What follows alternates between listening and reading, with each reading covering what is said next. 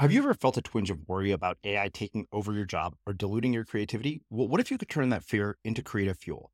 We've just published an amazing new ebook called The Four Keys to Success in an A I World, and this is more than just a guide. It's a deep exploration into the human skills that A I can't touch, the skills that are essential for standing out and thriving, no matter how much technology evolves. We're talking about real differentiators here, like creativity, emotional intelligence, critical thinking, and much more. Inside, you'll find actionable insights and strategies to develop these skills, whether you're a creative person, a business person, or just simply someone who loves personal development. This isn't a story about tech taking over. It's a story of human creativity thriving alongside A I. Picture this, A I as your creative co-pilot, not just as a tool, but a collaborator that enhances your unique human skills. The Four Keys ebook will show you exactly how to do that and view A I in a new way that empowers you instead of overshadows you. Transform your creative potential today.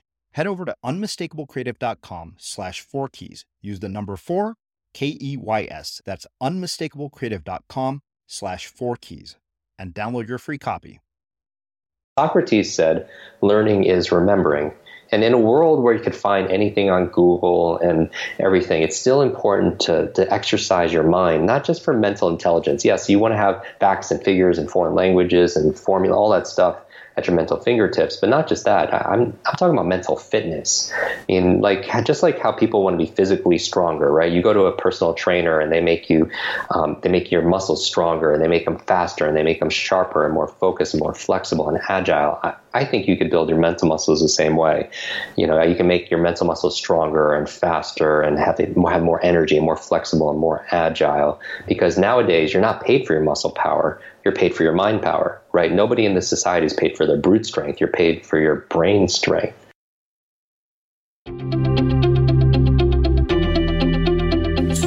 I'm Srini Rao, and this is the Unmistakable Creative Podcast, where you get a window into the stories and insights of the most innovative and creative minds who've started movements, built thriving businesses, written best-selling books, and created insanely interesting art.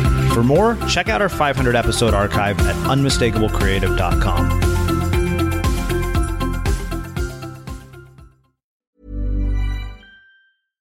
One size fits all seemed like a good idea for clothes. Nice dress. Uh, it's a it's a t-shirt.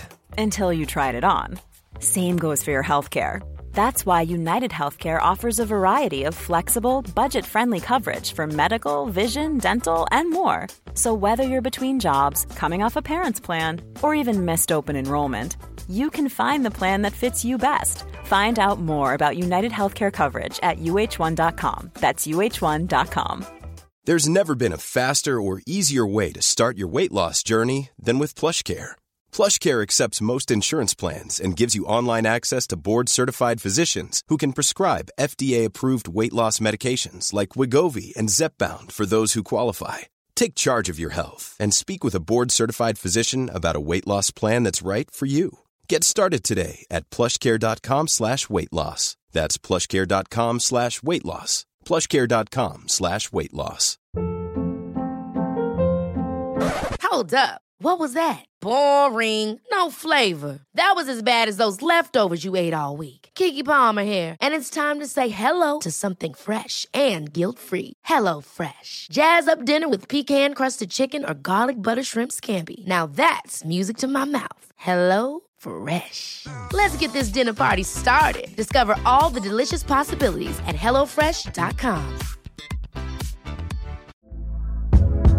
Hey there, it's Michelle Norris. I'm host of a podcast called Your Mama's Kitchen. When I travel, I'm usually looking for a way to find a taste of home when I'm not at home. And one of the things I love to do when I am at home is entertain. And Airbnb allows me to do that. When I was in California recently, I rented a house that had a great kitchen. And when we were sitting around the table, we're all thinking, we're in someone else's house. Someone could be in all of our homes as well.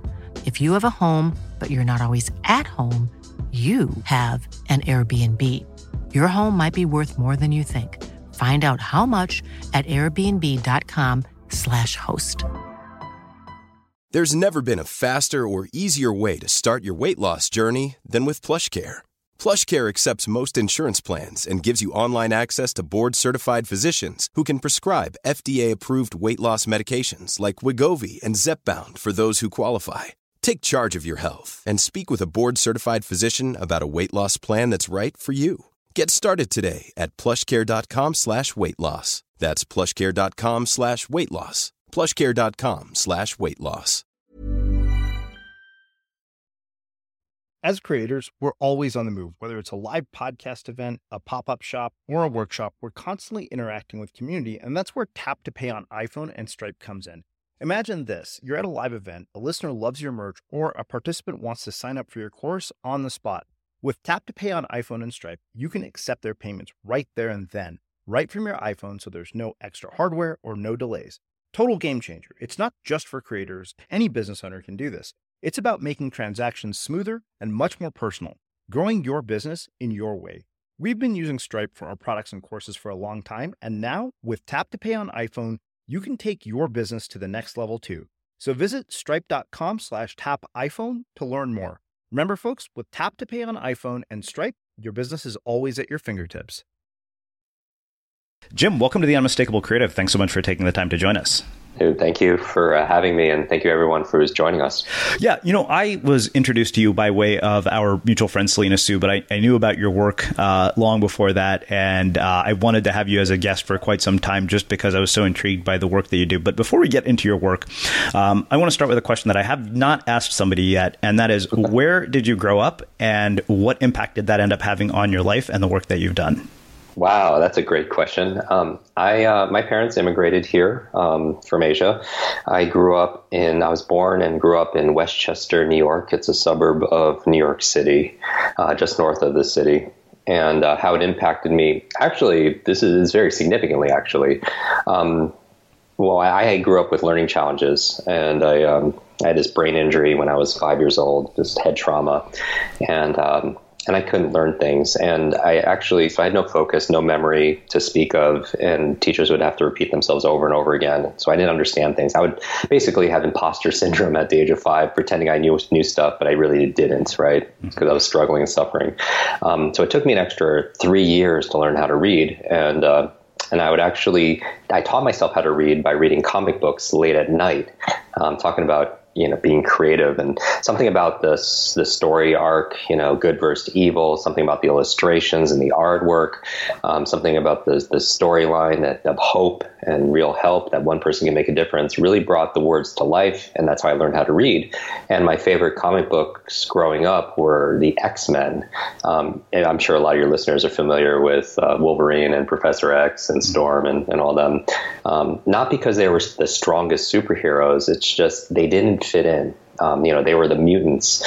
And uh, I felt like growing up, I didn't fit in because of my brain injury. I was very shy and introverted, you know, because when you when you feel like you're, you don't have a lot to offer to the world, you don't really connect with people a lot. Um, but the other reason why I was really connected to them is I found out by reading the comic books that they also lived in Westchester, New York. Um, and uh, like the school, uh, Professor X's school for the superheroes was there. And so on the weekends at the age of, I don't know, maybe eight years old, I used to ride my bicycle around my neighborhood trying to find the school, the X-Men school for mutants, because I wanted to run away and go to that school because I wanted to find my superpower and I wanted to find my, my super friends, if you will. And so that's kind of my... my growing up Westchester. That's a great question to lead with. No one's ever asked me like right off the bat where you you know where you're from. You know, I I'm curious. You're of Asian descent, right? Yes. Okay. Um, the difficulty with learning, how did that uh, go down with your parents? Because I'm of Indian descent, and I remember the mm-hmm. first time a teacher suggested to my parents that I might have a learning disability. Ironically, I was failing reading of all things, which is strange considering I'm an author. Right. Um, but I remember my parents were, were livid about that, and you know, very much. I think it's largely a cultural thing. So I'm curious, uh, from a cultural perspective, you know, like how did this all go down with your parents? Yeah, um, I mean, some of it was it was an influence. I mean, I am the I'm the oldest of uh, of three children, and so I wanted to be a good role model for my younger brother and my younger sister. Um, my education is important, um, even more than that. With with my parents, I I really give them credit when people. No one's ever asked me who my superheroes really are, but really my, my parents, because they really instilled to me discipline and, and hard work, and they're extremely kind and, and giving. Um, and there was obviously a, a little bit of a focus um, on on contributing and making an impact. Um, it wasn't, it, it was tough because I, it was with my learning challenges. My, my mother actually uh, didn't know how to help me. So she actually became a school teacher, a special ed school teacher um, in the, in the schools that, that I was going through, because, you know, when you have these kind of challenges, especially back then, you know, who knows what, you know, how to fix somebody with, I was actually labeled the boy with the broken brain. There was a, there was a teacher, and this is a horrible thing to say in front of a student, you know, a child, but a teacher didn't think I was paying attention. I was talking to another adult and pointed to me and said, that's the boy with the broken brain. And so, um, what was more, I mean, certainly it was, so I wanted to, I, I was, I had pressure more internally because I wanted to make my family proud, because they had worked really hard and had multiple jobs. I mean, our family lived in the back of a, of a laundromat. Uh, and it was, um, you know, so it was, it was very challenging. So I, went, I was more internal pressure for myself, wanting to do good by them because of all their sacrifice and, and hard work. Um, the other thing is, wow, I never talked about this either. But in, in high school, there was only one other Asian in my in my school, and he was a year um, ahead of me. And he he was. Um, I don't want to out him, but he was like he was he was I don't know by name, but he was the class uh, valedictorian. He got a fifteen ninety on his S A Ts, ten points shy of a perfect score. So he felt the impetus to retake it. So he had some, you know, and then he got a perfect score. You know, he got his scholarship to, to Harvard, and he was captain of his debate team. He was captain of the, the math team and chess team and everything. And you know, that was the you know that was the only Asian in the uh, in the high school, and he was the year before me. So everyone, you know, he kind of set the the standard mm-hmm. uh, for that school. And then so when I came through the the school, you know, system like a year later, I really didn't live up to it because I was kind of on the other spectrum. And in school, there was actually, there was a gifted program uh, called MASP, M A S P, More Able Student Program. And um, and all my friends, because I, I, I hung out with like the geeks um, the, or the nerds, if you will, who played Dungeons and Dragons and read comic books and played video games, right? Mm-hmm. Um, but I, unlike them, I didn't have the grades. And so all my friends got invited to this this group called MASP and the More Able Student Program. And me and another friend, uh, we created a group called LASP, Less Able Student Program. So that, that was kind of my uh, my academic um my my career. So I was this kind of shy, my, my superpower back then, really, because I talk a lot about superpowers, because uh, I think if knowledge is power, learning is, is your superpower, everyone listening here. And I know that's what we're going to talk about, but I um my superpower back then was invisibility. Uh-huh. Like I, I didn't want to be seen. I didn't want to be heard. I mean, I did deep down, but I just didn't want the attention on me. I would actually um, opt, like I would do the work because I, that was the discipline of, for my for my parents, um, and I would work really hard above and beyond. But it's really disheartening when you don't get the results mm-hmm. like everybody else does. And so I would do a book report, and but if a teacher asked me to give a presentation in front of the class on it, I would actually lie and say I didn't do it, and I would take a zero, a failing grade, because I was so scared to be in front of a group of people. Um, because, you know, I never felt like I was good enough. And um, and I ended up throwing out the book report on the way out of class, right in the trash, you know, something I worked for weeks on, mm-hmm. right? And um, it, it, it, was, it, was, it was tough. Yeah. Wow. Um, you know, uh, there's two questions that come from this. You mentioned being, you know, thought of as the boy with the broken brain. And, and I know, you know, having interviewed a lot of people who are, are psychologists that, you know, these kinds of things have a really significant impact on us. Um, even when we get into adult life, you know, we have subconscious programs that we don't even know are running our lives. Um, how did you unwind that in your life? Like, how did you overcome that? And uh, one, are you a parent? If so, um, how has your experience influenced, you know, raising kids? And, and what would you say to parents who are listening? That's those are two great questions. Um, so working backwards, I um, I'm not a parent yet. I'm looking forward to it because I think that's going to be the role that's uh, that's going to define me probably the most. I mean, it's funny when you're this. My two biggest fears growing up were, um, and my two biggest challenges, not just fears and struggles, were learning and public speaking. And so I think the universe has a sense of humor because that's what I pretty much I public speak on learn on the topic of learning my uh, for the past twenty-five years, and that's what I do. Um, and so going back to how I unraveled the this, it, it didn't come easy. My my inspiration really was my desperation.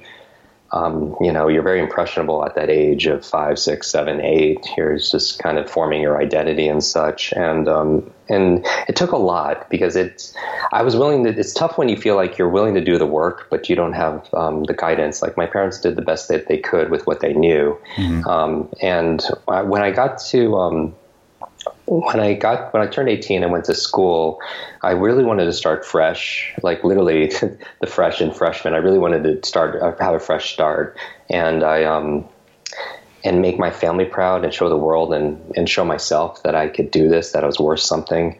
And um, it actually got worse, and because college is so much more difficult than than school, right? High school. I can relate. And um, yeah, um, I know a lot of people could relate to that because so much is dependent on yourself, right? Because you're spending less time in class and more time on your own, and it takes initiative and it takes you know a sense of drive and um and discipline. And so um.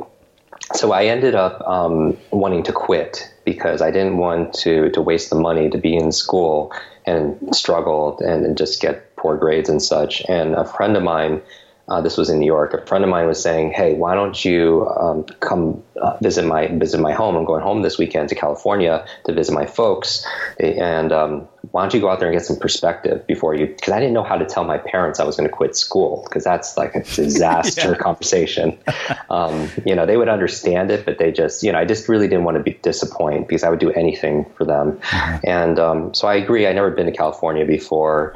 Scrape up some money, go out there, and then when I'm out there, the the family is um, remarkably they're they're they're pretty well off and successful, and and the father walks me around his property, you know, before dinner, and asked me a very innocent question that you would ask a, you know, eighteen-year-old kid, uh, which is absolutely the worst question to ask this particular eighteen-year-old kid, was, um, how's school, right?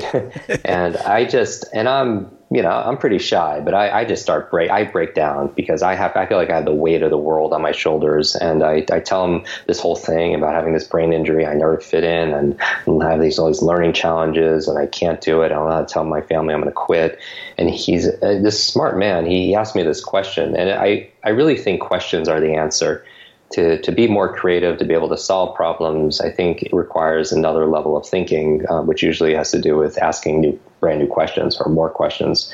And he asked me this question um, that really got me thinking and focusing differently, saying, why are you in school? Like, why are you in school? What do you want to be? What do you want to do? What do you want to have? You know, what do you want to share? And I honestly didn't have an answer.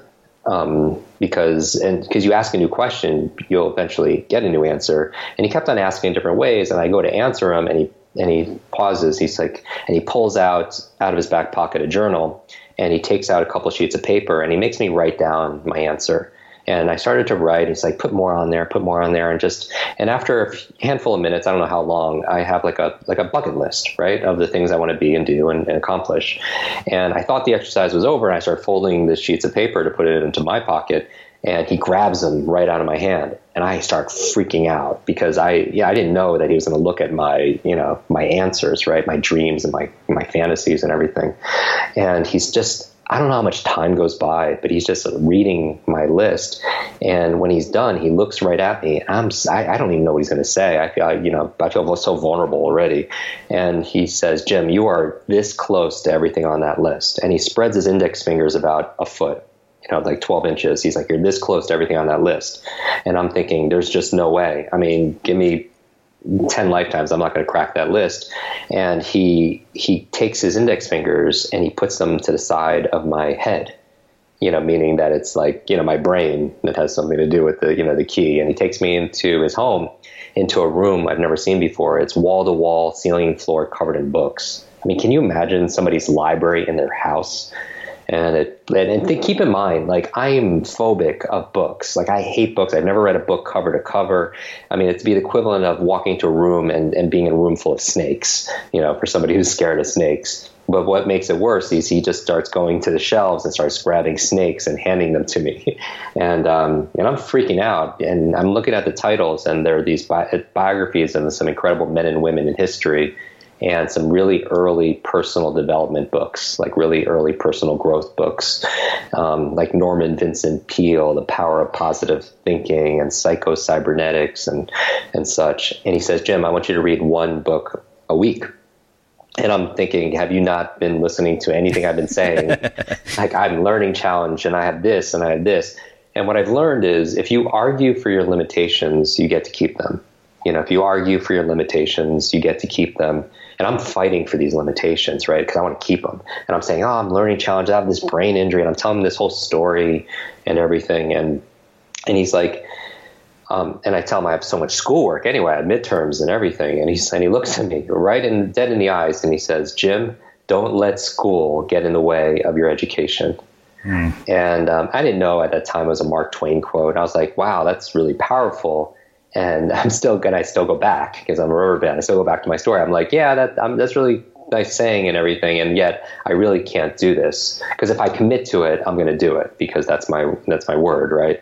And so um, very smart man. He reaches into his pocket where he still has my bucket list, and he starts reading every all my dreams out loud one by one. And something about hearing another man who's obviously doing pretty well for himself, complete stranger though, hearing another man's voice, your dreams, your fantasies out in the universe, um, it just messed with my mind, my heart, my soul, something fierce. And um, and honestly, a lot of the things on that list were things I wanted to do for my family, you know, things that they would never do or never could afford to do for themselves. And with that leverage, I agree to read one book a week on top of my schoolwork.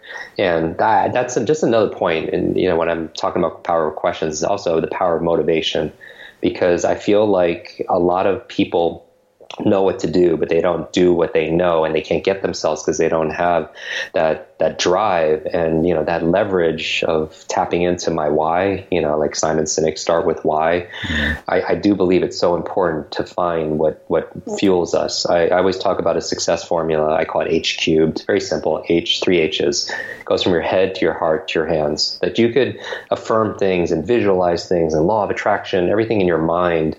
But if you're not acting with your hands, you know, I I believe in the law of attraction, but I also believe in the law of action, right? And I think you have to use your hands and roll up your sleeves and do the work.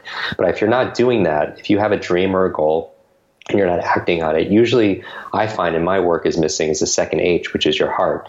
And what does the heart symbolize, right? It, it symbolizes emotion, right? The energy of motion. It's the fuel that moves, the, you know, that fuels the car. And I feel like it's very important to be able to tap into those feelings, especially when I talk about learning. I think when I talk about memory and I teach people how to remember things that they need to remember each day, remembering names and so on, um, I I think it's important for people to to tap into it. It's information is the formula I use. Information combined with emotion becomes a long-term memory. Information combined with emotion becomes a long-term memory. And we know that because, like, you think about your memories, or we all have a song that will take us back to when, you know, years, or there's a food or a smell that can take us back to when we were a child, because that information combined with emotion became a long-term memory. And I think the problem why a lot of people don't remember things back in school, like if you're, they were quizzed on things, you know, everyday things that they learned, most people wouldn't do very well because the emotional state back then for most people, it, growing up with a twentieth century education with, you know, sit quietly by yourself, right. Assembly line, like don't talk to your neighbor. I mean, it was, for most people, it was what? It was just boredom. Yeah. And then when you're bored, you know, the emotional state is like zero. So zero times anything is zero. And that's why I feel like, you know, we were just talking about this before we got on. Uh-huh. Um, you know, I was asking your advice and just launched my own podcast. And it's like, you know, one of the keys is like, you know, making it entertaining for people and having stories and engaging with people. And I feel like that's one of the keys to really retain information. And so I tapped into my motivation with the things I wanted to do for my family. I agree to read one book a week. And now fast forward, I'm I'm back um, in New York. I'm sitting at my desk at school, and I have a pile of books I have to read for school and a pile of books I promised to read, and I can't do it. You know, it was hard enough before. Now I have twice as much work, and I'm flipping out. So I, I how do I do it? I don't eat. I don't sleep. I don't work out. I don't spend time with friends. I don't do anything that's healthy for me. And I just live in the library nonstop. I have so much pressure, and it's like a really dark time. And I just, I ended up actually passing out one night in the library, and I fell down a flight of stairs, and I hit my head again. I have a lot of really bad, uh, you know, bad history with of, uh, head trauma. And I wake up in the hospital two days later, two full days later in the hospital. And at this point, I, because I wasn't eating and taking care of myself, I was down to one hundred seventeen pounds. I mean, I was wasting away, and I thought I died. And when I woke up, another part of me woke up too, thinking there has to be a better way. You know, I cannot do this anymore. And um, when I had that thought, the nurse came in with a mug of tea and I had a picture of Albert Einstein, who I just feel like is the opposite of who I am um, at this at this time in my life. I just posted, you know, I posted a picture on Instagram recently, and just a picture of Einstein and Charlie Chaplin and just like these geniuses who I've, I've just spent my life studying since then. But at that time, I'm like, no, you know, that's not. But the quote on there really got to me. It said, and you've heard this quote before in some form, it said, the same level of thinking that's created your problem won't solve your problem. The same level of thinking that's gotten us to where we are is not going to get us to where we need to be, right? And that's one of the precepts I, you know, I subscribe to in being creative, is asking questions, but also the same level of thinking, you know, has to be, it has to be different, right? And it made me think like a new question is like, well, what's my problem? I was like, well, I'm a very, I have a very slow brain. And I was like, well, how do I think differently? Well, how do I have a, you know, a quicker brain, if you will? And uh, it's just like, well, maybe I could learn how to learn how to do that. And I just thought, I picked up a course bulletin thinking I could take a class on learning or studying or anything like that. And there are all classes on what to learn, math, history, science, Spanish, right? Great content of what to learn, but there were zero classes on how to learn. Right? How to think for yourself, how to solve problems, how to how to be creative, right? how how to focus and concentrate, how to read faster, how to how to listen to somebody, how to remember more. I always thought this should have been the fourth R back in school, because I had a horrible memory, right? What's the point of learning something if you can't retain it? And you know, I saw the fourth R, you know, because we have reading, we have writing, and we have arithmetic. Yeah. But what about retention? What about recall? And Socrates said, learning is remembering. And in a world where you could find anything on Google and everything, it's still important to, to exercise your mind, not just for mental intelligence. Yes, you want to have facts and figures and foreign languages and formula, all that stuff at your mental fingertips. But not just that. I'm I'm talking about mental fitness. I mean, like just like how people want to be physically stronger, right? You go to a personal trainer and they make you, um, they make your muscles stronger and they make them faster and they make them sharper and more focused and more flexible and agile. I, I think you could build your mental muscles the same way. You know, you can make your mental muscles stronger and faster and have, have more energy and more flexible and more agile. Because nowadays you're not paid for your muscle power. You're paid for your mind power, right? Nobody in this society is paid for their brute strength. You're paid for your brain strength. But your brain doesn't come with an owner's manual. It's not user-friendly. So I was looking through my course bullets and looking for one class I could take. And there were zero classes on meta-learning or learning how to learn or or thinking about my thinking. And so I started, I put my work aside and I started studying these books of these incredible men and women in history and these uh, these positive um personal development books. And then I also started studying this area of learning. I wanted, I started studying adult learning theory because I re- pretty much wanted to crack this code. I, um, I host annual events, you know, for the past ten years. And recently we had Quincy Jones in our audience, right? I mean, he's an icon, and I asked him to come on up on stage, and, and I asked him, just interviewing him. And a lot of people don't know, he like speaks like twenty-three different languages. I mean, there's a clear correlation between music and, and, um, and that part of your brain. And I was asking him questions about, you know, We Are the World and all Michael Jackson, all these, you know, accomplishments. And, he, and I was saying, what, how did you overcome those problems? And he looks at me, he's like, Jim, I don't have any problems. I'm like, what do you mean? You're, you're eighty-four years old. You don't have any problems, really? Um, and because I do believe that going through struggles give you strength, right? Going through challenges give you change. And, and I was like, he's like, no, no problems. And he's like, I have uh, puzzles. And I was like, wow, that just blew my mind, because the language we put to something really changes our experience of it, right? And so he doesn't feel like he ever has any problems. He just looks at problems as puzzles. And when, you know, I like puzzles myself, and I just feel like when I think about puzzles, it's like, oh, it's like a Rubik's Cube. You know, there's a solution here that I can learn how to, you know, solve this. And, um, and so that's the, I feel like I wanted to solve the same puzzle about like this riddle about how my brain works so I could work my brain. How does my memory work so I could work my memory? And, um, I dedicated my studies to that thirty, sixty days. And after about that, about a couple of months, like a light switch went on. And, um, and I just started to understand things better. Um, I, I started to, to have more, have greater, greater focus. I started to remember things better, comprehend things better. And I remember actually one of the defining moments, I could tell you where it shifted for me. And I, I've never talked about this in an interview, but I was sitting in a lecture center, um, for a class, I mean, a really big, hundreds of people there. And I always like sit off to the side and, you know, because I just feel like I don't really want to connect with people. And and I've never asked a question there. And people kind of know me and, you know, as the person who just like, you know, the the mute shy guy, um, you know, in the corner. And, you know, they back then they had these um, overhead projectors, right? And they would put things on the screen and you would see it there. And, um, and you know, a bunch of, and he put another slide on there and a bunch of words on the, on, on the, on the screen in, in front of the class. And I just start, I just laugh out loud. Right. And out of nowhere, I just, and I, I just, I don't know why. I just, I didn't realize that because I'm not verbal like that. Right. And everyone turns around and looks at me because it was loud enough. I was like, whoa. And then, you know, whatever, fifteen seconds or twenty seconds afterwards, thirty seconds, uh, the rest of the class started laughing also because I, I realized in that moment that I had read uh, what was on the screen faster than everybody else. You know what I mean? Mm-hmm. Like, cause I, I, I do a whole thing on, on speed reading, teach people how to read three times faster and everything. But I, I didn't realize that it, you know, that that was the moment where I realized I was, I was developing and unleashing these, these superpowers, if you will. And, um, and so that was, uh, in terms of how I overcame a long, a long answer to, to a very simple question, how I started to overcome my beliefs about from this five-year-old child with learning challenges, the boy that was, that had the broken brain is, um, there's this in psychology, they have this confidence competence loop, right? And the more competent you get at something, the more confident you get at it. And if you're more confident, you're more likely to practice more and do it, which increases your competence, which is, you know, cyclical and good feedback and positive momentum. So one of the ways I changed my limiting belief about what's possible is getting myself to do things I never thought I could do. Um, and that, that was a very, that was, that was an inflection point for me because shortly after that, I started to share it. Because once you get this revelation, I actually had a mixed bag of emotions. I felt incredibly relieved and confident in myself. Because, you know, my grades started to improve and my life started to improve, elevate along with it. But then I also started to get really upset and angry because I was like, wow, I suffered my whole life with these issues. And there were real simple solutions. I mean, granted, I still had to do the work, right? It wasn't easy, mm-hmm. um, but it was worth it. And I didn't, I couldn't believe that this wasn't readily available in our school system. Yeah. And so I started to teach my friends this.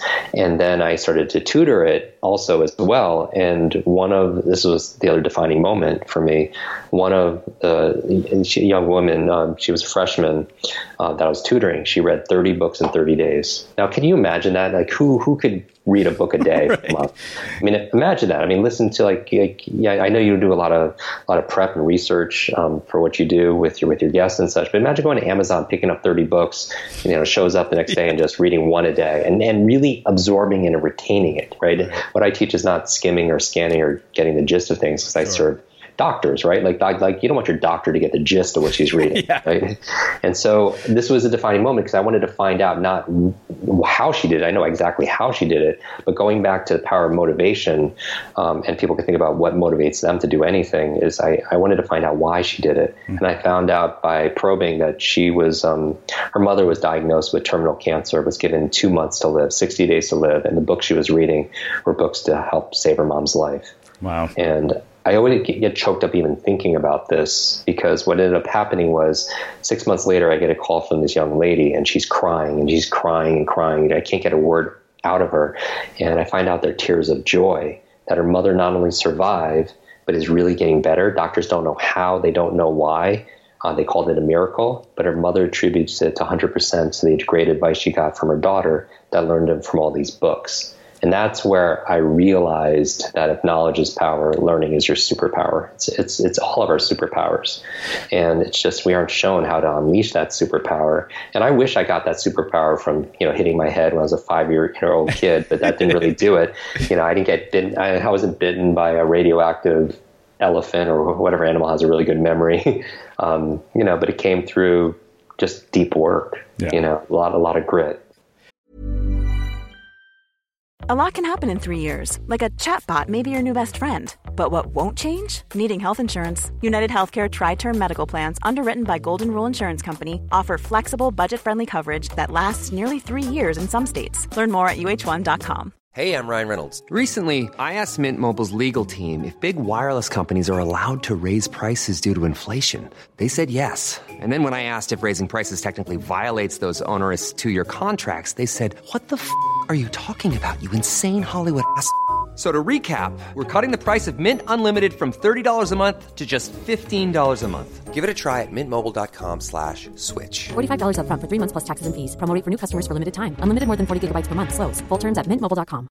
Hey, it's Paige DeSorbo from Giggly Squad. High quality fashion without the price tag. Say hello to Quince. I'm snagging high-end essentials like cozy cashmere sweaters, sleek leather jackets, fine jewelry, and so much more. With Quince being fifty to eighty percent less than similar brands. And they partner with factories that prioritize safe, ethical, and responsible manufacturing. I love that. Luxury quality within reach. Go to quince.com slash style to get free shipping and three sixty-five day returns on your next order. Quince.com slash style. One size fits all seemed like a good idea for clothes. Nice dress. Uh, it's a it's a t-shirt. Until you tried it on. Same goes for your healthcare.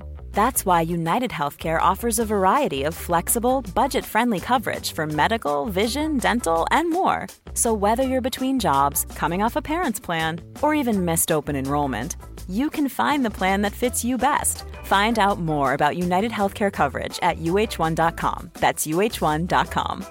Quality sleep is essential. That's why the Sleep Number Smart Bed is designed for your ever-evolving sleep needs. Need a bed that's firmer or softer on either side? Helps you sleep at a comfortable temperature? Sleep Number Smart Beds let you individualize your comfort, so you sleep better together. J D Power ranks Sleep Number number one in customer satisfaction with mattresses purchased in-store. And now, save fifty percent on the Sleep Number Limited Edition Smart Bed for a limited time. For J D Power twenty twenty-three award information, visit jdpower.com slash awards. Only at a Sleep Number store or sleep number dot com. As creators, we're always on the move. Whether it's a live podcast event, a pop-up shop, or a workshop, we're constantly interacting with community, and that's where Tap to Pay on iPhone and Stripe comes in. Imagine this. You're at a live event, a listener loves your merch, or a participant wants to sign up for your course on the spot. With Tap to Pay on iPhone and Stripe, you can accept their payments right there and then, right from your iPhone, so there's no extra hardware or no delays. Total game changer. It's not just for creators. Any business owner can do this. It's about making transactions smoother and much more personal, growing your business in your way. We've been using Stripe for our products and courses for a long time, and now with Tap to Pay on iPhone, you can take your business to the next level too. So visit stripe.com slash tap iPhone to learn more. Remember, folks, with Tap to Pay on iPhone and Stripe, your business is always at your fingertips. Wow, so many questions. Uh, this is so awesome. Uh, you know, one of the other questions I have, and then I want to actually start getting into a, to a practical application of your work in our lives. Um, what do you think of our education system, given this perspective? I mean, I, I can really relate to the struggle with school. Unfortunately, unlike you, I never figured out how to learn. So I, I left Berkeley with a, a two point nine seven G P A. And, you know, I, I look at it now and, you know, having done all the interviews that I've done and, and talked to all the social science researchers that I have, I keep I can't help but wonder if I went back. I would actually have no problems at all. Yeah. Um, so I think that if right now, anyone who's listening right now, they feel like they're behind or they're overloaded and they're overwhelmed, that there's too much to learn, too little time. Like you go out and buy these books on Amazon, but they sit on your shelf and it becomes shelf help instead of self-help, right? But if you feel like you're taking a sip of water out of a fire hose and you're, you have anxiety, and this is a real health epidemic, like it's called information fatigue syndrome. Or information anxiety. Uh, and I think everyone can relate. Higher levels of stress, higher blood pressure, compression of leisure time, um, or even if you something frees up, like all of a sudden a meeting gets canceled and you have thirty minutes to yourself, mm-hmm. you can't even enjoy it because your mind is still multitasking, right? And thinking about everything that's going on. Um, it, you know, epidemic of sleeplessness, all these things that coming from this information overload and overwhelm. So I would say if you're feeling that, it's not your fault. Mm-hmm. Because we have three modern day supervillains. I'm always talking about superpowers and superheroes. And I think really the entrepreneurs and the creatives are the superheroes of our time. And I don't, I don't say that to placate. I actually think that the world is going to be, I mean, they're the ones creating the value. They're the ones solving the problems. They're the ones that, that are inspiring people. And all those things you can't outsource to A I, right? You can't outsource um, overseas. You can't, um, you can't, you know, it's just these creative powers, uh, like they're superpowers, right? But I also know that you don't have creativity, you do creativity. right? You don't have focus, you do focus. You don't have memory, you do a memory. And so what I like to do is break things down into processes. And once it's a verb, then it becomes a recipe. And everyone can do that because I believe that when somebody does, like when I go on stage, I'll memorize literally one hundred people's names live in front of an audience. Um, I'll, they'll give me one hundred words or one hundred numbers, and I'll memorize it forwards and backwards. And afterwards, I always tell people, I don't do this to impress you. I'm doing this to express to you what's really possible, because the truth is you could do it too. It's just we aren't taught. If anything, we're taught a lie, a lie that your intelligence, your potential, your memory, your learning is somehow fixed, like your shoe size. And what we've learned more in the past twenty years about the human brain, more in the, than the previous two thousand years, is that we're grossly underestimating its own capabilities. And if anything, we were taught in school because we had this. See, the problem is we all grew up with a twentieth century education. A twentieth century education which prepared us for a twentieth century world, which at the turn of the century, I mean, think about it. We're working in farms, working in factories, and they modeled the education system around assembly lines, right? It was one size, cookie cutter, fit all. You're put in, you know, you're, you're based on your date of birth, you're, you're put into these like um, in these batches, if you will, and you're pretty much treated the same. Now, I'm not saying there hasn't been some advances in education at all. It's just the world has advanced a lot faster, right? Right. And we could all agree that that's the case. Like, we live in an age, I, I do programs at like SpaceX for Elon Musk. And like, we live in an age where like his organization is creating autonomous electric cars, right? Cars that drive themselves, that run on electricity. They're running like spaceships. They're sending spaceships to Mars. But the vehicle of choice when it comes to learning for most people in this world of electric cars and spaceships to Mars is a horse and a carriage. And that's how most people are still learning. They say it Rip Van Winkle. Rip Van Winkle is the guy that slept for decades, right? If Rip Van Winkle woke up today, the only thing he would recognize is our education system. And it's not a slight against teachers. Like I just mentioned, my, my mother's a school teacher. You know, my aunt is a professor. Um, like I, I have... Um, at an Ivy League school. Like I, I, I have the utmost respect because some, there are some of the, they were the real life superheroes. They work so hard. They're grossly underpaid um, for the value that they give. But the world, like these kids are growing up on joysticks and smartphones, right? And they're, where there's one swipe away from anything. And how do you keep their attention by lecturing to them? Do you know what I mean? Mm-hmm. Like, and, and so my, my thing is the education system, um, it needs, it, it's, it's hard. And I've had this conversation. I gave this talk recently in Silicon Valley, and afterwards, uh, Bill Gates comes up to me, right? He was in the audience, and we started talking about the future of education. And, uh, I always, I always ask everyone their, what's their superpower? If their kid, if they could have any one superpower, what would it be? And he was like, Jim, the ability to read faster. And I was like, oh, I could totally help you with that. Cause leaders are readers, first of all. But the other thing, when we're talking about education, I was asking like, like what does education look like? And he took it from um, like a technology standpoint. And I was taking it from more of a accelerated learning theory standpoint. Mm-hmm. And somebody who was listening to our conversation at lunch says, is there anything missing, you know, in, in this future of education, in this digital age? Um, and we both we were talking about it. And we came up to the conclusion that is understanding human motivation, going back to motive, like what's our motive for action, knowing like we know how to do things, but not everyone does the things that they need to do. And so I'm I'm very curious right now in terms of what education could be, because right now um, I was an early advisor for X Prize uh, for Peter Diamandis, right? He he does uh, he basically says that um, he created co-created um, Singularity University, and he's mm-hmm. mining asteroids and you know for you know these fuel and stuff like that.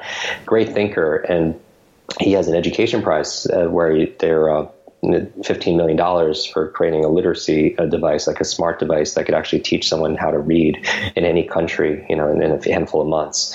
And uh, but I do believe when we're talking about the future education that now now we live in an age where you can get the best teaching from the best professor at the best school in the world online. Mm-hmm. You know what I mean? And then maybe teachers become more coaches and facilitators of, of the experience um, to more customize it for each individual, because right now a classroom is not limited to four walls anymore.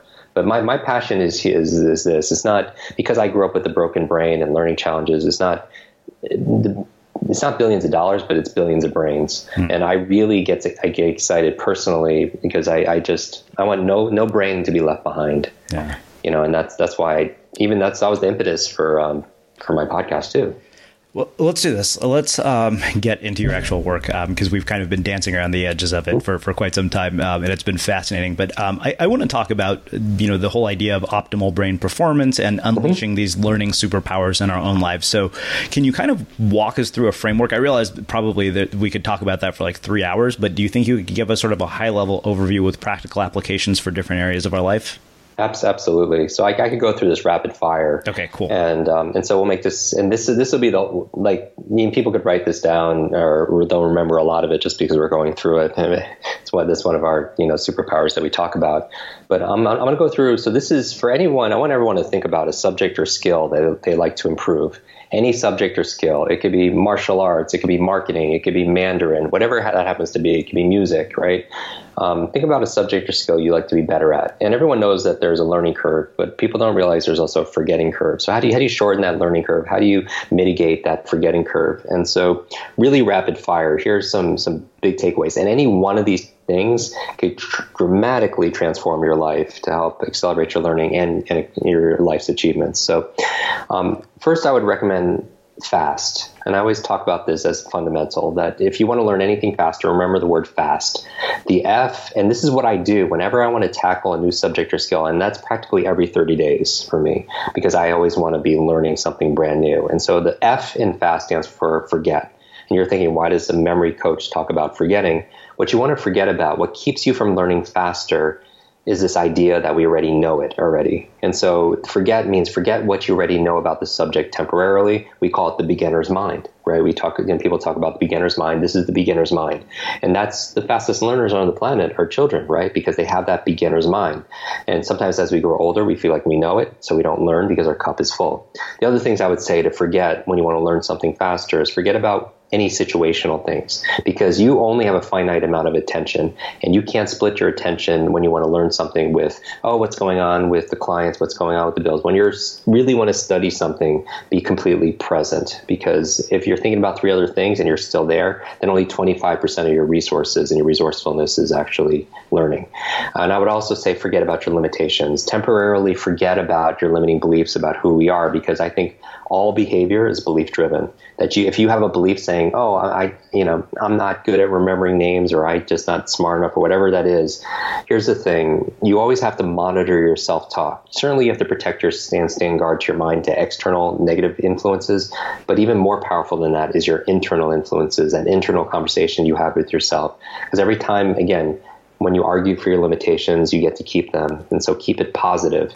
And it's not always easy, but every single time you indulge, that's the reason why even people don't understand, like even when it comes to meditation, and I, I have a mindfulness practice, I meditate twice a day. I highly recommend everyone does that um, to be able to to do it like a nervous system reset.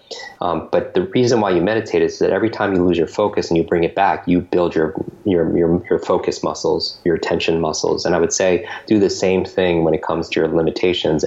You know, fight for your, your, what you're capable of. Don't indulge in it. Every time you don't indulge in it, you build that muscle. The A in FAST stands for active. And we don't have to talk about this because we just talked about it. The, one of the challenges with our education system, it was very passive. It was based on consumption. You're supposed to be there to consume information, be lectured to, and that's not how the human mind works. It doesn't work on consumption. The human mind thrives on creation. And that's why I love the work that you're doing, right? And all the creators that are listening to this. So we don't learn by consuming. We learn by creating and co-creating. So it's not always solo. It's social. And so I think that's really important. So how do you make learning more active? How do you, um, you know, how do you best take notes? I do this whole episode on how to take notes the best way. How do you ask questions, more powerful questions and such? So how, because learning is not a spectator sport, and you have to get off the bench. So how do you make it more active? The S stands for state. State. And we talked about this, right? All learning is state dependent. And so if your state is zero, the mood that you're in, anything times zero becomes zero. So how do you amplify that? So I would do a check-in right now. A takeaway you could do right now is, how do I feel on a scale from zero to ten? And if you say it's a four, you know, you do, you start with the truth, right? Um, and then you say, how do I elevate that from four to seven? How do I incentivize myself to do it? Like you can use apps like Stick and stuff that, that actually gives you rewards for, you know, sticking to your habits and such. How do you, how do you change your perception? How do you change your physiology in your body to be more engaged, right? Even just standing up. And I, like even right now, I'm at my standing desk. I think They, they they say that sitting is the new smoking, and it's we're so sedentary. But as your body moves, one of the best things you can do to enhance your focus, your memory, your brain health is move more often. Like I said, um, the Pomodoro technique is basically a time management technique that says you can only focus for about twenty-five to thirty minutes. And after that, you start losing. There's a dramatic uh, drop in your level of attention. And so I set an alarm every twenty-five, thirty, forty-five minutes just to get up and move for five minutes, to go do some box breathing or alpha breathing or Wim Hof breathing, you know, outside to, to hydrate my brain, you know, with, with, because your brain is only two percent of your body mass, but it uses twenty percent of the nutrients and the oxygen. So deep, deep breathing and everything. Um, so setting those, um, th- these are ways I control my state, right? The food that I eat is very important. I talk about my, my top ten favorite brain foods, because you are not only your thoughts and who you spend time with, but you're also the food, you are what you eat, right? So some of my top ten favorite brain foods will change your state and your mental acuity. A lot of people complain about brain fog and, you know, uh, they call it decision fatigue, basically saying that you can only, um, you only have a certain amount of good decisions in, in, in the day. And after that, you, you can sit at dinner at a restaurant, look at a menu, and you honestly, you ever been in a situation where you can't even make a decision on what you want to eat? Yeah, because you're so fatigued. Uh-huh. And so, but there's certain foods that will keep you more active, like good for your brain. Avocado, blueberries, I call them brain berries, right? Broccoli, coconut oil, eggs if you eat them, because they have like a memory improving choline and omega threes and vitamin E, and, you know, green leafy vegetables and salmon or sardines, and turmeric is so good for you. I make this turmeric tea every single morning, which reduces inflammation in my body, um, you know, and improves my oxygen intake. Walnuts, and you notice like a lot of these foods, they look at what they serve. Like a walnut looks like a human brain, mm-hmm. you know, so there's a center, there's a signature, a sign of nature, if you will, like with some certain foods. You cut a carrot and you look at it um, by, you know, on its side, and it looks like the human eye, right? An avocado looks like, um, you know, female reproductive, and so on. Um, dark chocolate, you know, elevates your focus, your mood, one of my favorite, uh, you know, superfoods. So all those things go back to state, and all those things are things we could do. And, you know, and then bonus one, and number eleven, I would say, is like water, because you have to superhydrate again. I'll take half of those ingredients and put them into a brain smoothie. And then I'll just, that, that is so important. People always, because all learning is state dependent. So you want to change your psychology, you change your physiology, including what you eat. Uh, so I'll put half those ingredients into a smoothie: green leafy vegetables, avocado, some chocolate, water. Not the salmon, probably. I probably won't taste very good. but, blue, but blueberries and all of that. Yeah. So that's your state. And finally, the T in FAST stands for teach, teach. And what I mean by that is learn with the intent to teach, because your intention matters. And if you had to, and I highly recommend, you know, you re-listen um, to this episode and such, because I, I know, like, you know, what we're talking about is any any one distinction of our idea or, um, or inspiration can make a difference, but learn it as if you were going to teach it to somebody else. So think about somebody that you care about, and how do you pay it forward? Because if you learn it with the intention to teach, you'll take different notes. You'll ask different questions on, you know, and tagging us both in social media. You'll, you'll, you'll own it, right? You'll make it personal for yourself. And so when you teach it, you get to learn it twice. So that's kind of, that's the four things that I'm always conscious of when I want to learn something faster. You know, I forget what I already know. I forget my limitations. I forget about what's going on in the world, and I just focus. I become active. I roll up my sleeves. I get involved in it uh, as much as possible. I, I, I go in with a curious state, because I think that's important, because Rumi says, has this quote saying, sell your cleverness for bewilderment. Sell your cleverness for bewilderment. I mean, when's the last time we felt bewildered and curious and fascinated? You could put yourself in that state. Even like certain smells will put you in that state. Like um, rosemary, peppermint, so good for the brain. It actually helps improve your focus, your memory. It's a great way of, of changing the way you feel. By the way, just a really quick brain hack, because I was just um, recording something on this, was um, that a lot of times if you want to be more creative, or if you want to study faster, it's interesting. Your environment makes a difference, mm-hmm. because your environment gets anchored to that. And and I know that's a little bit elementary for, for a lot of people, but recently they did a study where they took a group of students, they put them submerged underwater with breathing apparatus and had them memorize a list of words. And then they took them, they tested them both outside in open air to see how many they remembered, and put them back in the water to see how many they remembered. And which one do you think they remembered more, in which environment? The water. Right, because that the environment got anchored to the information. Yeah. And so, you know, I always tell people that if they have to give a big presentation at their job or, or in class, and they have to, you know, to study and prepare in the room where you need to perform. But if you can't bring the environment, you know, go into the environment that you need to harness that power in, then you can bring your environment into that place. And what I mean by that is your sense of smell.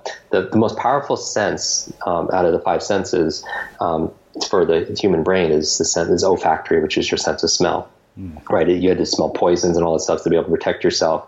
And so, and we know that because smells could take us back. And what I'm saying is, when you're studying, uh, another brain hack is this, is to have a unique scent in, in your environment. So it could be an essential oil, it could be a lip balm, it could be a unique chewing flavored gum, it could be perfume, cologne, whatever it is. And then when you need to perform and you need to remember it or do that meeting or give that presentation at that ad agency or whatever, or investor meeting, wear that same scent, or you have that same scent on you, and you're going to re- recollect a lot more of that information. Mm-hmm. Um, and so that's my that's my FAST model of how to learn any subject or skill faster. So if we're going to talk like the highest level, That's those are the four steps I'd be more, most conscious. That alone will cut your studying time in half. Wow, that was mind-blowingly cool. So I, I have to ask, just out of personal curiosity, about the reading piece, because you'd mentioned mm-hmm. uh, that we can learn to read faster.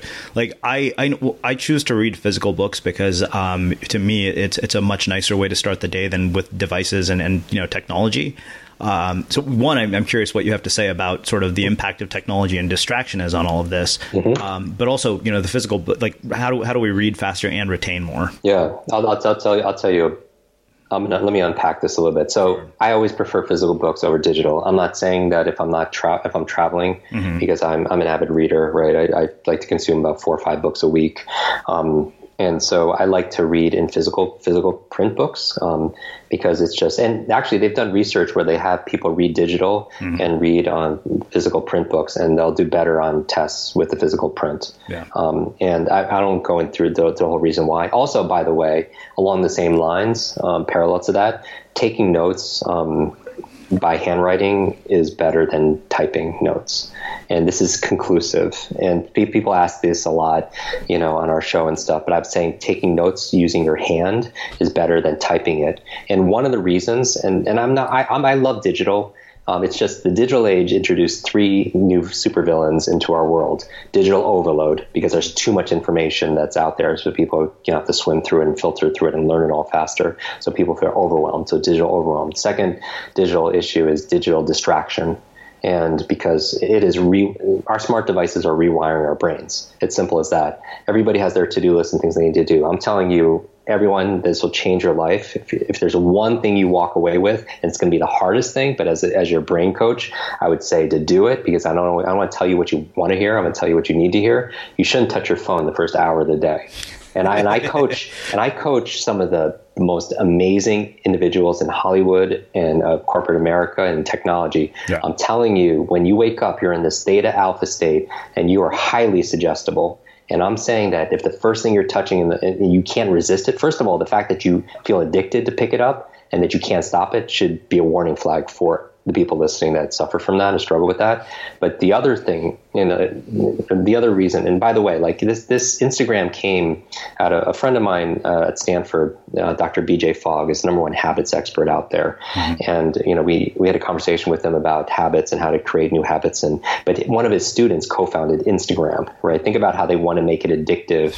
And every like, every like, share, comment, you get this dopamine fix, and it's literally rewiring your brain. So what the, your smart device is doing when you, that that's the first thing you, you grab, especially when you're in this alpha theta state, which is these brainwave states where you're highly suggestible, is you're rewiring your brain to be distracted. Because first of all, you're frying your brain and giving it all the stimulus like that, and it fatigues it, right? So when you actually have to do things, that's the reason why, like Mark Zuckerberg, you know, of Facebook wears the same sweatshirt all the time. The same reason Tony Hsieh wears the same T-shirt all the time is they don't want to suffer from decision fatigue. They don't want to use one of their good decisions on what am I going to wear today, mm-hmm. right? And so you want to preserve and, and protect your, your decision making, and you shouldn't fry it on on like what to click on on social media. yeah. That's just like I did dumbfounds me, especially when you're in the most suggestible state, when you're most creative in the morning, like right out of that dream state. And then the first thing I did, you know, in the morning, I have this whole morning routine, but the very first thing I do is I recall my dreams. Mm. And this is something, like I have a whole process. I did a whole podcast on this, but the reason why dream recollection is so important for creatives is you're you're being creative all day, or you're an entrepreneur solving problems and, and you're learning all this stuff, but it doesn't stop when you go to sleep. Your subconscious is still working on this stuff. So actually some of the most incredible pieces of art and literature and film and, and science came out of dream states. People don't know this, but Elias Howe created the sewing machine in his dream. Like he had a dream, he was being chased by savages and they were throwing spears. And at the end of the spear was the hole where he threaded the needle for the sewing machine. All this stuff, like Frankenstein came into Mary Shelley in a dream, mm-hmm. right? Uh, like it's incredible. Paul McCartney thought of Yesterday, you know, that hit song in yeah. a dream. The scientific, the, the scientific method, the periodic table, the periodic table came in a chemist's dream. I mean, so you need to, so recalling your dreams is very important. That's why memory is so important. But when you're in that theta state, that's what I do at first thing in the morning, but you don't want to pick up your phone. That, That's right. The other reason why you don't want to pick up your phone, because it's wiring you for a distraction, mm-hmm. because we talk about digital overload, digital overwhelm. Yep. It's also digital dementia. So many people are outsourcing their brains to their smart devices. And it's great because I don't want to memorize, you know, two hundred, three hundred phone numbers, right? But people lose the ability to do that mm-hmm. because your smart device carries your to-do list, your your your calendar. It keeps your, all your phone numbers. It t- does simple math for you. You know, it does all this stuff. And so you don't have to do anything. So your brain's not getting the exercise and it's use it or, or lose it. So people are suffering from digital dementia on top of it. But another reason why you don't want to use your smart device, especially first thing in the morning, is it trains you not only to be d- distracted, it trains you to be reactive. Mm-hmm. Reactive, meaning that once you check your phone, what's going to be there? Emails, texts, all these things where other people need something for you, from you, and you're fighting these fires, and you're not like a leader or a creative where you're setting your agenda for the day. You're training yourself to just respond to everybody else. And you're not going to have a quality life that way. I always talk about the difference between being a thermometer and a thermostat. And I think our happiness, our fulfillment, our success is directly correlated to what we identify with more. What does a thermostat do? A thermostat reacts to the environment, right? It reflects what the environment is giving it, um, you know, the temperature and everything. But a thermostat is different. A thermostat is a creative. A thermostat is an entrepreneur. A thermostat sets a standard. It sets a goal. It sets a vision. And all of a sudden, what happens to the environment? It raises up to that standard. And because the locus of control, the location of control is coming from the inside. And I think that when we check our phone first thing in the morning, we give up that sovereignty, we give up that freedom and that power. And I always talk about, I got to introduce two of my favorite superheroes together for dinner. They both wanted to meet each other. And it was um, Sir Richard Branson and Stan Lee. Not Stan Lee, but Stan Lee, the co-creator of like X-Men and Fantastic Four and Spider-Man and Iron Man. And I asked him, you know, these questions. I was like, Stan, I was like, you know, you create all these superpowers. You know, who's your favorite superhero? And he was like, um, Iron Man. He was like, Jim, who's your favorite superhero? And I was like, Spider-Man, because he had this big Spider-Man tie. And, and I, when I say Spider-Man, without a pause, he was like, with great power comes great responsibility, right? And we've all heard that, right? When you have great power, you have responsibility to use that. And and I was like, Stan, you know, that's so true. And the opposite is also true. With great responsibility comes great power. Uh-huh. When we take responsibility for something, we have great power in our life to make things better. And I think ultimately that's that's what we are. And it's it's unmistakable. Wow. Wow. Um, So two more questions for you. I know you mentioned um, influential biographies, and I'm curious what one that we wouldn't have thought of, what's something unconventional that, you know, probably hasn't been recommended before that had a profound impact on your life that you'd want to share with us? Yeah. And so I, I read all the ones in history. So I liked um, Benjamin Franklin's mm-hmm. a lot. Um, you know, I liked, obviously I read Steve Jobs. Um, the the one that I'm that I, I read recently is Andre Agassi's. Okay. I've heard I don't know, that one. Have you have you heard about it? I've, I've heard Seth Godin reference it multiple times in, in stuff that he teaches. So I, I've been very want, curious about. I'm also out. That the only thing I've never had. Um, I never had a job per se um, because I got into my, my career very early, uh-huh. um, you know, out of necessity. But the one thing I did do on the side in high school was I was a tennis instructor. And so I have this, I have this love for tennis. I, I really think it's a great metaphor for life. Mm-hmm. At the very least, you know, this, I post this a lot on Twitter, but it's just, um, life is kind of like tennis. You know, those who serve well tend to tend to win, mm-hmm. and um, and I, I just I just like the whole metaphor, and, and I, I love biographies also because it's I want to know mostly one of the conversations I love having with people is how they overcame their biggest challenges, how they overcame adversity, right, and difficulty. Because I think out of everything, when I talk about superheroes, that's that's when we think about the most famous superheroes, they had the they had a lot of childhood adversity. I mean, they were all orphaned. I mean, think about Batman, Superman, Iron Man, um, Wonder Woman, um, Spider-Man. They were all orphaned at a, you know. And uh, and so I think going through challenge leads to change. Mm-hmm. And so that's why I like biographies. I also, by the way, really like um, one of the brain hacks I would say for reading faster. Um, so, you know, we talk about reading print and, you know, and taking notes with your hand is using a visual pacer. And I teach people how to use their finger while they underline, they read, and it can boost your reading speed twenty-five to fifty percent. Yep. And um, and I, I really encourage people to look into that. Um, like read for a couple minutes, time yourself, count the number of lines, and then just underline the words with a pen or a highlighter or your mm-hmm. finger um, and just retest yourself after a couple minutes. And you'll find that number is twenty-five, fifty percent lift.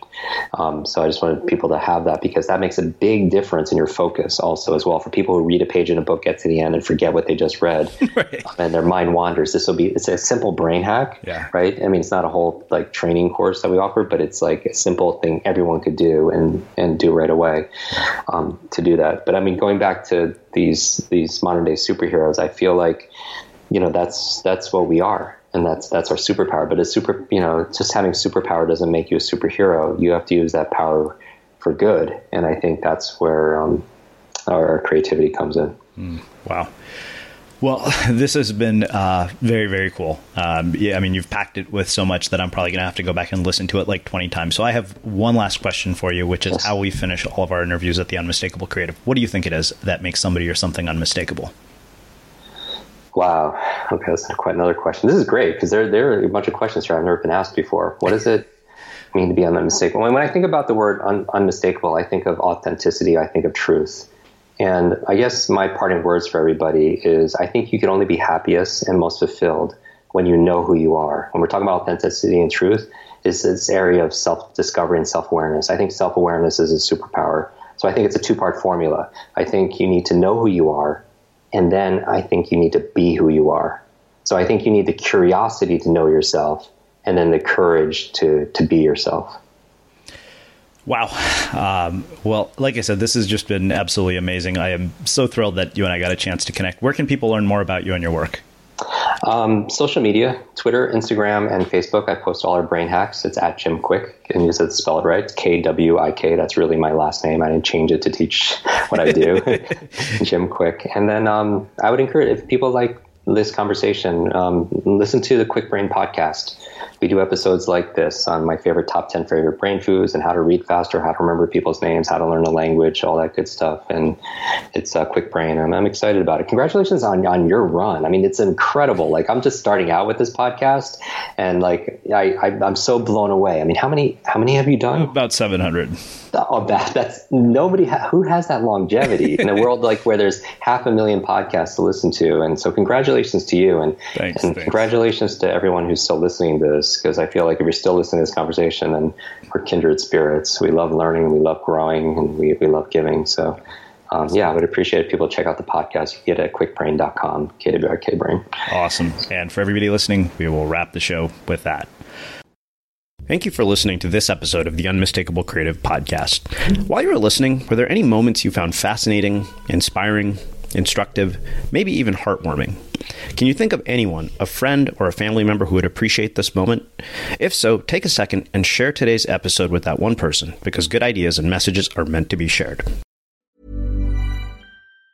Planning for your next trip? Elevate your travel style with Quince. Quince has all the jet-setting essentials you'll want for your next getaway, like European linen, premium luggage options, buttery soft Italian leather bags, and so much more. And it's all priced at fifty to eighty percent less than similar brands. Plus, Quince only works with factories that use safe and ethical manufacturing practices. Pack your bags with high-quality essentials you'll be wearing for vacations to come with Quince. Go to quince dot com slash trip for free shipping and three sixty-five day returns. Ever catch yourself eating the same flavorless dinner three days in a row? Dreaming of something better? Well, HelloFresh is your guilt-free dream come true, baby. It's me, Kiki Palmer. Let's wake up those taste buds with hot, juicy pecan-crusted chicken or garlic butter shrimp scampi. Mm. HelloFresh. Stop dreaming of all the delicious possibilities and dig in at HelloFresh dot com.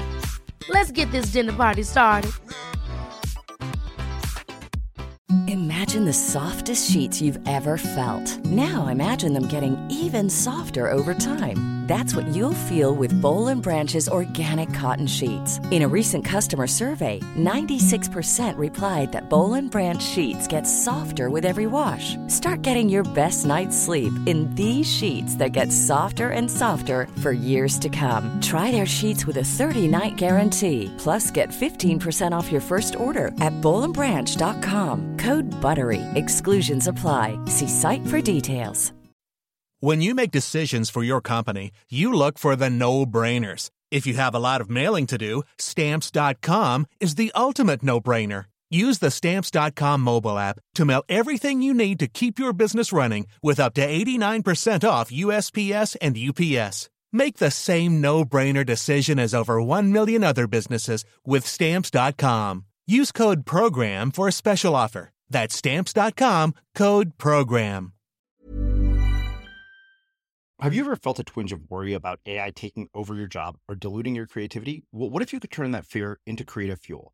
We've just published an amazing new ebook called The Four Keys to Success in an A I World, and this is more than just a guide. It's a deep exploration into the human skills that A I can't touch, the skills that are essential for standing out and thriving no matter how much technology evolves. We're talking about real differentiators here like creativity, emotional intelligence, critical thinking, and much more.